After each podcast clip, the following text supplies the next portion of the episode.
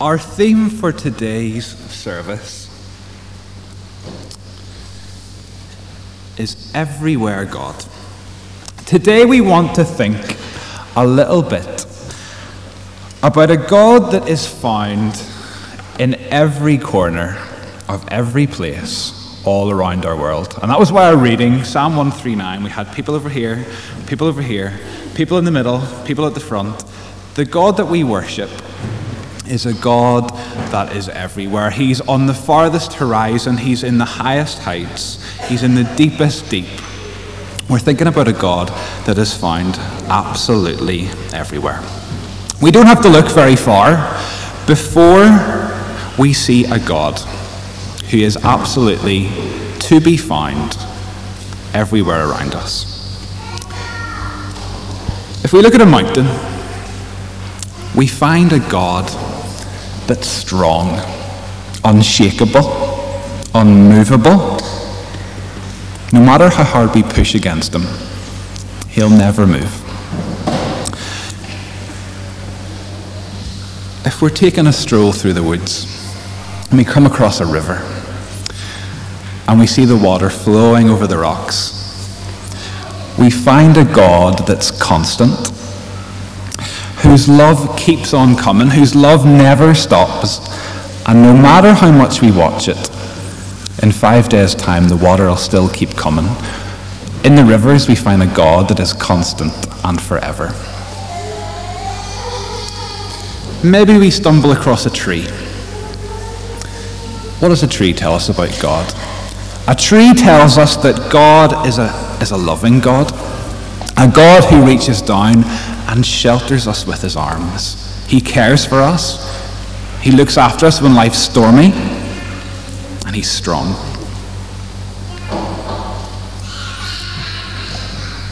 Maybe when we see our friends, maybe when we see our family, we come across a God who again is everywhere and a God who is loving, a God who is caring, a God who is passionate about us, who will look after us and care for our every need.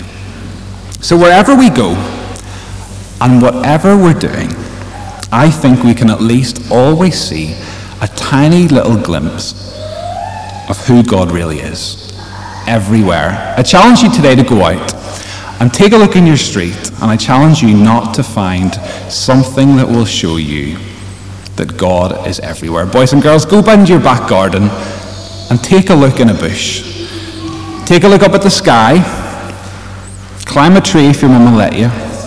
And I dare you not to find a place or to find something where there isn't a tiny little thing where God is. Because you see, if we get in our submarine and we go to the deepest ocean, we go as deep as we can go, we'll find someone or something that will show us that God is there. Even a little tiny orange fish will show us that God is there. If we fly in our rocket ship the whole way into space, as high as we can go, we'll find something, even on the moon, that will say God can be found there. Who's that on the screen? Lunar gym. God is in the highest height.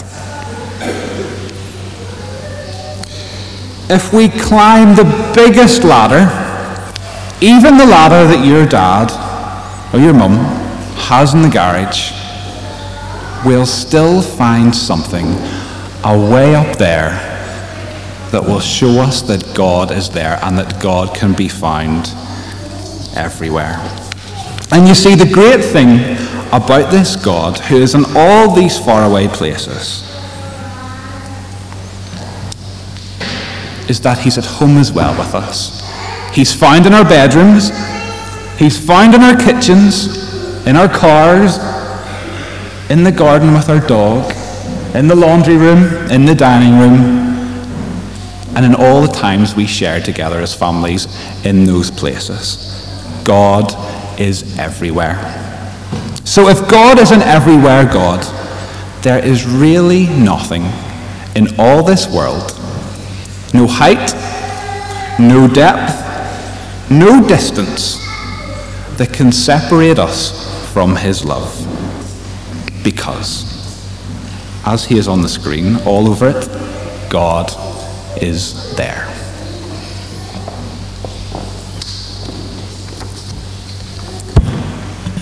So today is, anyone know what today is?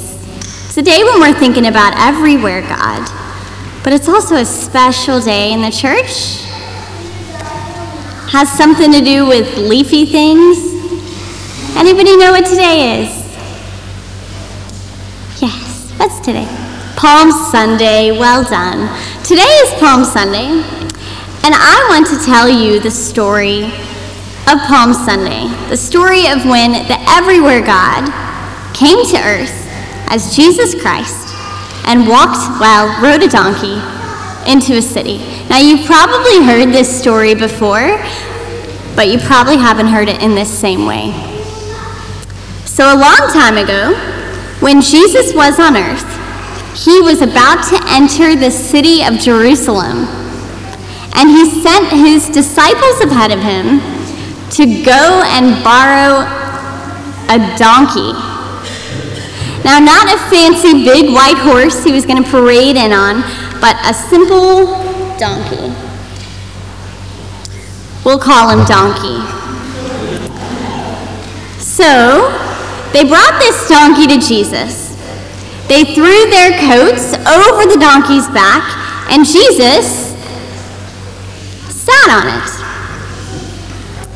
Then, as Jesus rode into Jerusalem, not on a big fancy white horse, but on a simple donkey, people threw their coats on the road, and some waved leafy branches or palms. And these people said, Hosanna! Blessed is the one who comes in the name of the Lord. Blessed is the coming kingdom of our relative David. Hosanna in the highest heaven. Hosanna is kind of a weird word. We don't really go around saying Hosanna all the time when something good happens. It's sort of a word that means woohoo. So you can kind of picture them saying woohoo and waving their leafy branches. Now, why did they say Hosanna? Why, why did they ask me the question? Why did they say Hosanna? Will you ask me the question?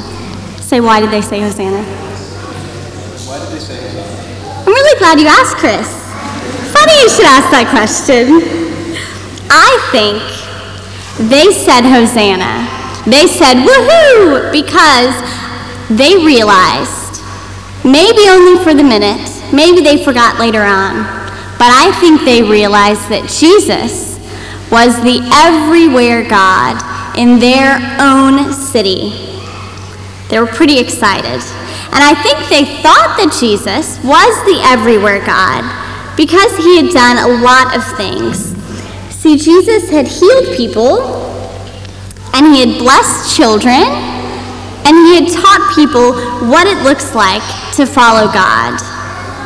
And I think that sometimes, in order to know that the everywhere God is with us, people need to be healed, and they need to be taught, and they need to be blessed. So God had come to be with these people in Jesus. The everywhere God, who is, like Chris said, in the highest heights, in the lowest depths of the ocean, in every single part of the world, had come to earth as a person, as Jesus. And God is so big that God could still be in all of those places of creation, kind of like we heard in the psalm about how God is in heaven, and if we go to the farthest stretches of the sea, and even in how we were made, that God is there too. And so I think that God could be in all those places, even in us. And most importantly, God would come in Jesus. And Jesus was someone who came. Donkey, a really humble guy, He didn't come to tell everybody that, that he didn't come announcing that, you know, they all had to worship him all the time and they had to give him everything, but he came and he served them and he walked with people and he even healed people who were sick. And then he died for everyone in the whole world and rose from the dead so we could all be forgiven. But see, these people, they forgot. One week ago, they were waving their leafy branches, going, Woohoo, this is the everywhere God. And the next minute, they forgot who Jesus was. They got caught up in gossip and talking about people, and caught up in fear and protecting their way of life, and they ended up forgetting who Jesus was and forgetting that God really was walking with them in their own city. I think sometimes we can forget that God really is everywhere. We can get caught up in everything we own and who our friends are and where we live and what activities we do, and we can think that it's all about us. We can sometimes think that the everywhere God is only where we are. And then sometimes there are situations where God is really hard to see because of things like hunger or suffering or poverty or war or loneliness. I think when someone is having a really hard time, they may have to focus just on healing or just on feeling better or maybe just on surviving. And they don't really have time to think about the everywhere God being with them. But our job is to learn a little something from these people who wave their palm branches. We learn two things. First, we learn what to do. The thing we learn to do is that as Christians, we are supposed to be like those people who went, woohoo, God is in our city and everywhere. And we're meant to announce to everyone that God actually is here. I think also our job, while we're announcing that the everywhere God is everywhere, is to deal with those things that stop people from seeing that God is with them. You know how the people, we learned what not to do from the people. They said that God was with them and then they forgot. We shouldn't forget. We should be showing the world that Jesus is with them, that God is with them, through te- teaching, through healing, and through blessing, just like Jesus did. So we have a job to do, friends. What we first have to do is look for the ways, like Chris said, that God is working and moving in our own city, in our own lives. And we should also look for where God is in every person we meet, in every bit of creation. And when we see God somewhere, we should say, Hosanna! Woohoo! God is in our city. And we should also look for people in our city where who are maybe poor or who are lonely, maybe people who moved here from very far away, and people who have very little, maybe people who live just across the street.